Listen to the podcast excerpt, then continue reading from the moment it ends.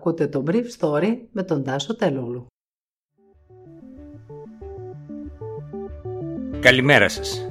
Σήμερα είναι 5η 24 Ιουνίου 2021 και θα ήθελα να μοιραστώ μαζί σας αυτά τα θέματα που μου έκαναν εντύπωση. Η Ινδική μετάλλαξη είναι σε ελληνικούς τουριστικούς προορισμούς αν και οι ενδείξεις για την αύξηση της επιδημιολογικής επιβάρυνσης είναι ακόμα άνισες από προορισμό σε προορισμό.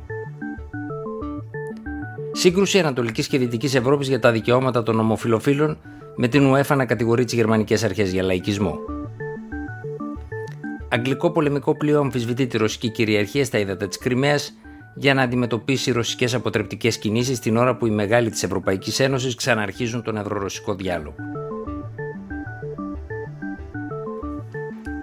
Η Ελλάδα έχει ήδη μπει σε ρυθμούς αποκλιμάκωσης της πανδημίας Χθες η Επιτροπή των Ειδικών αποφάσισε να αποκαθιλώσει τις μάσκες στους εξωτερικούς χώρους.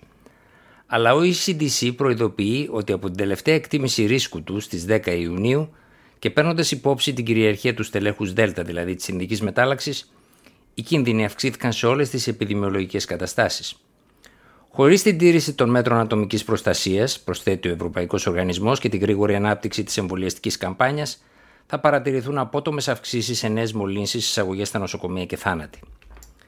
Χθες ο Νίκος Χαρδαλιάς προειδοποίησε, χωρίς να θέλει να στιγματίσει όπως είπε, για μια ανησυχητική αύξηση κρουσμάτων σε νησιά, αλλά τα σκύπτρα σε κρούσματα ανά 100.000 κατοίκων πληθυσμού κρατούσαν σύμφωνα με τις στατιστικές του ΕΟΔΗ χθες το βράδυ σποράδες και οικό με πάνω από 20 κρούσματα ανά 100.000 πληθυσμού την τελευταία εβδομάδα. Και στα δύο συμπλέγματα νησιών έχει ανοίξει ο τουρισμός με αφήξεις από το Ηνωμένο Βασίλειο. Το ίδιο συμβαίνει και στην Κρήτη, όπου οι αφήξεις αυτές έχουν ξεπεράσει το Ηράκλειο της 2000 και από αυτή τη βδομάδα ελέγχονται όλοι οι επιβάτες των πτήσεων από τη Μεγάλη Βρετανία. Χθες και στην Κρήτη παρουσιάστηκε αύξηση των κρουσμάτων, που πάντως συνολικά είναι ακόμα σε χαμηλά επίπεδα. Θα ήταν πάντως άδικο να συνδέσουμε την αύξηση σε τουριστικές περιοχές αποκλειστικά με τη Μεγάλη Βρετανία, μου είπε χθες το βράδυ πηγή των υγειονομικών υπηρεσιών της Κρήτης, καθώς η μετάλλαξη Δέλτα, δηλαδή η Ινδική μετάλλαξη, βρίσκεται πλέον σε ολόκληρη την Ευρώπη. Να σημειωθεί ότι τα θετικά δείγματα από τα νησιά αργούν να φτάσουν στο κέντρο γονιδιωματικής εξέτασης της Ακαδημίας Αθηνών, καθώς περνάνε πρώτα από το Εθνικό Κέντρο Αιμοδοσίας. Και έτσι τα αποτελέσματα για την Ινδική μετάλλαξη σε ό,τι αφορά τα νησιά δεν αποτυπώνουν πάντα την κατάσταση που υπάρχει στο συγκεκριμένο χρόνο.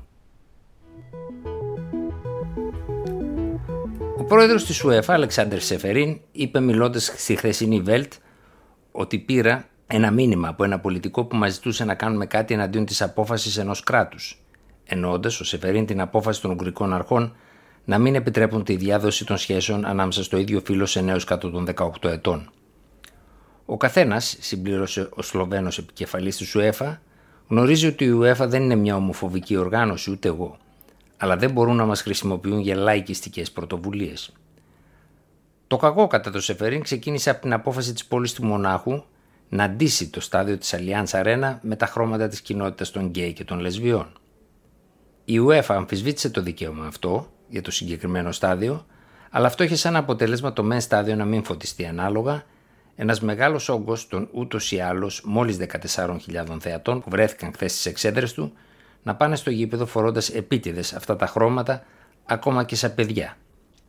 Και η UEFA που είχε απορρίψει την Τρίτη τη σχετική απόφαση της πόλης του Μονάχου να φωτιστεί η Allianz Arena με τα χρώματα των κοινοτήτων των ομοφιλοφίλων υιοθέτησε στο λόγο της αυτά τα χρώματα χθες, όχι σαν πολιτική δήλωση όπως διευκρίνησε, αλλά σαν ένα σημάδι μιας πιο ποικιλόμορφης και ανοιχτής κοινωνίας. Προηγουμένως ο δήμαρχος του Μονάχου Ράιτερ χαρακτήρισε την απόφαση της UEFA ντροπιαστική. Ο Ράιτερ επέκρινε και τη Γερμανική Ομοσπονδία Ποδοσφαίρου που αποφάσισε να φωτίσει μια άλλη μέρα την Allianz Arena με τα χρώματα αυτά. Ο σοσιαλδημοκράτης δήμαρχος του Μονάχου ανακοίνωσε ότι έβαλε σημαίες με τα χρώματα της γκέι κοινότητας στο Δημαρχείο και άλλα δημόσια κτίρια γύρω από το γήπεδο. Α αποφασίζει ό,τι θέλει η UEFA, πρόσθεσε ο Ράιτερ. Αναγνώρισε όμως ότι η δίκηση της Allianz Arena έχει συμβόλαιο με την Ευρωπαϊκή Ομοσπονδία και πρέπει να το τηρήσει. Ισχυρό αντίλογο είχε ο δήμαρχος του Μονάχου από τον πρόεδρο του μεγαλύτερου συλλόγου της Ουγγαρίας, Φέρεντ Βάρος Κουμπακόφ. Ο Κουμπακόφ είναι αντιπρόεδρος του κόμματος Φίντε του Βίκτορα Όρμπαν. Κάλεσε χθες τους Ούγγρους να σηκώσουν τα εθνικά τους χρώματα σε όλους τους δημόσιους χώρους και τα στάδια. Χθες η Ελλάδα συνυπέγραψε με καθυστέρηση, είναι αλήθεια, την κοινή δήλωση των χωρών της Δυτικής Ευρώπης, με εξαίρεση την Αυστρία, το έκανε και η Αυστρία αργότερα, που καταδικάζουν τον νόμο Όρμπαν. Οι δημοκρατίες της Ανατολικής Ευρώπης αρνήθηκαν να το κάνουν, προκαλώντας ένα σχίσμα στη μέση της Υπήρου για τις λεγόμενες πολιτικές ταυτότητες. Το βρετανικό πλοίο HMS Defender βρισκόταν 12 μίλια έξω από την αρχή της Κρυμαίας όταν το ρωσικό περιπολικό σύμφωνα με το ρωσικό Υπουργείο Αμήνης έριξε προειδοποιητικές βολές και ρώσικα jet βόμβες. Η Βρετανική κυβέρνηση αρνήθηκε ότι έγιναν όλα αυτά. Ο αμυντικός ανταποκριτής του BBC, ωστόσο, Jonathan Bill, είπε στην ανταπόκρισή του ότι η κίνηση του Βρετανικού πολεμικού πλοίου ήταν μια σκόπιμη ενέργεια καθοδόν προς τα χωρικά ύδατα της Γεωργίας. Ο Bill είπε ότι το πλήρωμα του Defender ετοιμαζόταν για πιθανή αντιπαράθεση με τους Ρώσους, ενώ την ώρα που μιλούσε ακούγονταν από πάνω του ρωσικά αεροσκάφη.